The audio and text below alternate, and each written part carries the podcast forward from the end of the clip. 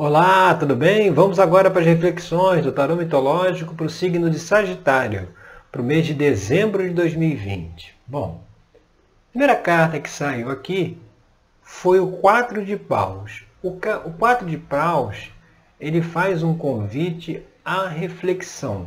Né? E, sobretudo agora que a gente está aí no último mês do ano, é você avaliar o que, que você construiu esse ano, o quanto você avançou, o que você conseguiu é, é, a plantar, plantar, avançar para poder chegar no momento melhor em 2021. Então é preciso fazer uma reflexão aí das suas realizações, né? O que, que você realizou nesse ano de 2020? O que faltou realizar? O que ainda precisa ser realizado, fazer uma reflexão né, que, que, que é o convite aqui do quatro de paus, com a primeira carta aqui dessa abertura. E o que pode trazer alguma dificuldade para essa reflexão, a gente vai aqui para a carta 2, aí vem o seis de paus.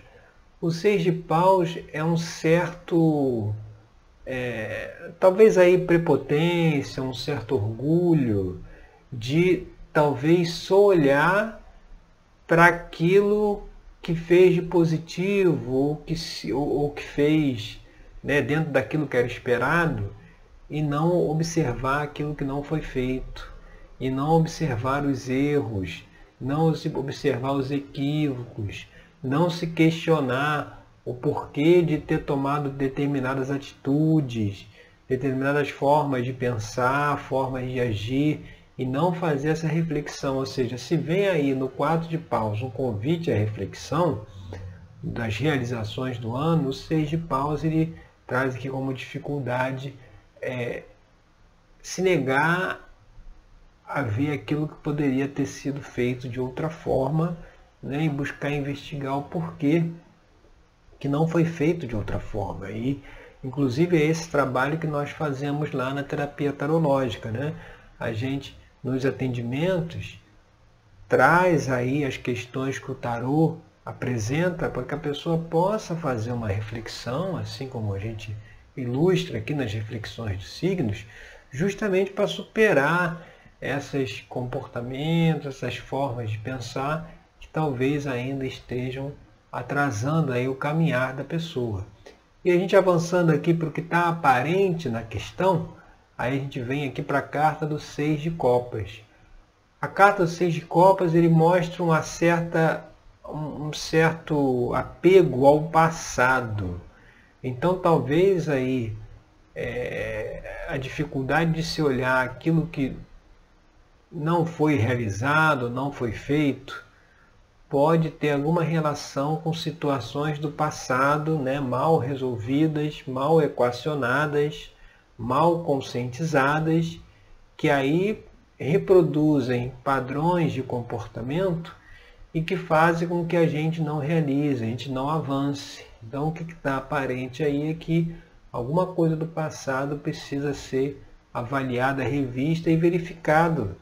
Se não tem uma ligação com algo que a gente ainda não, consegui, não consegue realizar aqui no presente. Indo agora para a posição 4, que é a base da questão, a gente vê aqui na base da questão o Ás de Copas. O Ás de Copas ele fala de, de sentimento, de amor, né? de relacionamentos também. Então isso aí possa estar muito ligado aí às questões do passado. Como é que foram as suas relações aí, talvez familiares? Né? Será que teve, eram relações que tinha o amor presente, a acolhida, né? Então a base da questão aqui é que pode ser que é, talvez um excesso de amor no sentido de superproteção pode ter deixado a gente né, com uma forma de enxergar o um mundo que poderia ser diferente, ou se houve uma falta aí de amor, trouxe aí algum tipo de, de, de vazio né, ou de mágoa, que reproduz algum tipo de comportamento, algum tipo de situação que precisa também ser superada.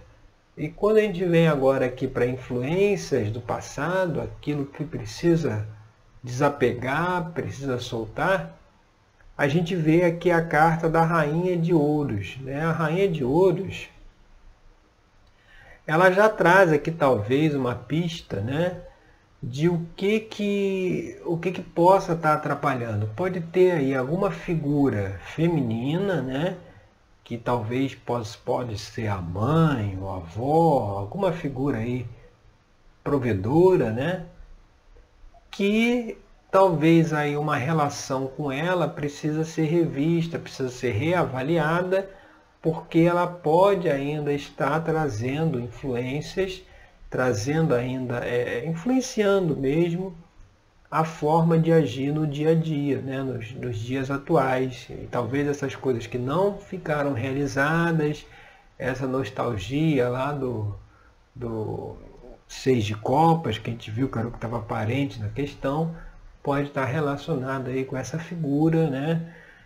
Que a gente sabe que muito da nossa energia, a gente, no nosso comportamento, a gente acaba puxando da nossa ancestralidade. Né? Se você pega a pessoa encarnada, a alma encarnada, ela tem um tipo de comportamento.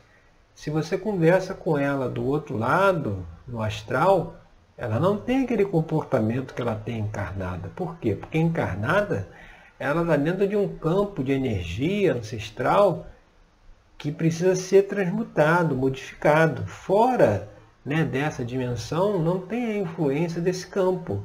Mas por seu próprio crescimento e evolução, ela precisa ir, precisaria estar encarnada num ambiente com esse campo justamente para ajudar a resolver e a solucionar. Então é fazer uma distinção de tudo aquilo que a gente tem que não é nosso, que veio aí dos nossos ancestrais e precisa ser superado. E a gente indo agora para influências do futuro, na influências do futuro a gente vê a carta dos, dos cinco de ouros. O cinco de ouros é uma carta que mostra uma transição, né? um momento de transição, um momento de mudança. E pode ser uma mudança aí na vida material, na vida cotidiana. Então, talvez observar se essa reflexão trazida, né, o convite a essa reflexão trazido pelo quatro de paus, não seja algo que vai permitir aí chegar no futuro a esses cinco de, de ouros aqui, que é uma mudança na própria rotina, no nosso próprio dia a dia, que talvez essa mudança aí no cotidiano tenha a necessidade de ter essa reflexão anterior. E a gente indo agora para a carta 7, que é uma posição futura em relação à primeira carta, que foi o 4 de paus, a gente vê a carta do Sol. Ou seja, o Sol é aquele que mostra o que está escondido, o que está obscuro. Ele deixa tudo às claras. Então, reforçando aí a necessidade de você fazer essa introspecção, fazer essa autoanálise daquilo que foi realizado em 2020, do que não foi, do que poderia ter avançado e de repente ficou meio parado, porque isso vai te trazer clareza do caminho a seguir agora para o ano de 2021. Né? A carta do Sol ela traz isso, né? Você está realmente é, é, é pronto pra, para assumir uma nova, um novo, um novo nível de percepção a partir do momento que você faz essa reflexão aí dessas questões.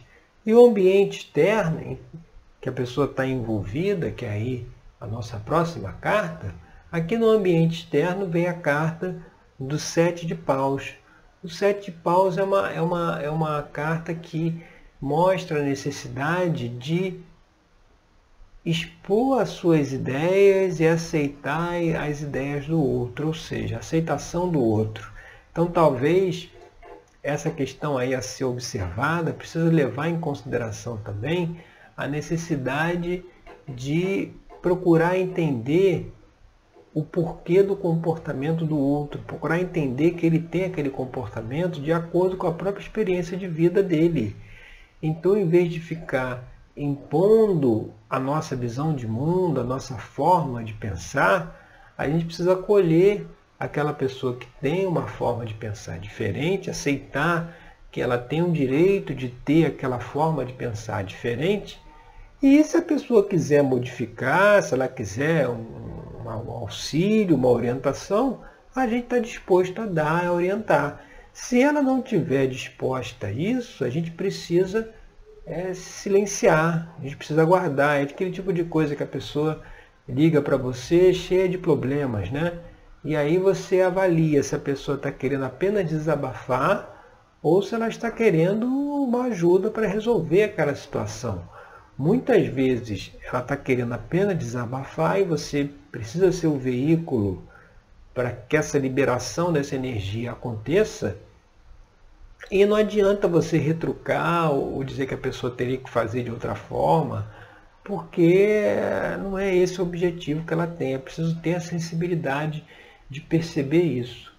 Chegando aqui na penúltima carta da abertura, que é as esperanças e temores, a gente vê aqui a carta do 10 de copas. Você vê, o 10 de copas é aquela, ela, aquela carta que traz o quê? A felicidade, o equilíbrio, a harmonia total da energia, mente e espírito harmonizados, né?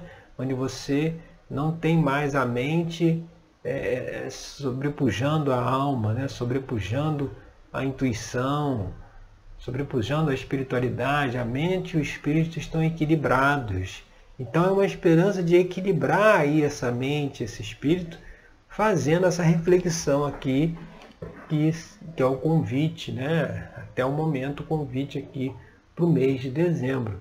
E finalizando aqui a abertura, né, o que, que a gente vê como uma situação futura de tudo isso que a gente falou, a gente vê a carta aqui do Três de Espadas, que o Três de Espadas ele traz justamente a possibilidade de uma nova forma de pensar, de uma nova forma de agir, de uma nova forma de encarar os problemas. Então você, talvez a gente indo para esse caminho que a gente conversou aqui da ancestralidade, lá da rainha de ouros, se você consegue perceber essa questão, identificar o que aquilo ainda ressoa em você, você se abre aqui para esse três de espada que mostra é, a possibilidade de um novo caminho, de uma nova forma de pensar, de uma nova forma de olhar certas situações, muito aí atrelado também lá o sete de paus, né, de, de ver o, o, o aceitar a opinião do outro, né, e chegando no três de espadas que permite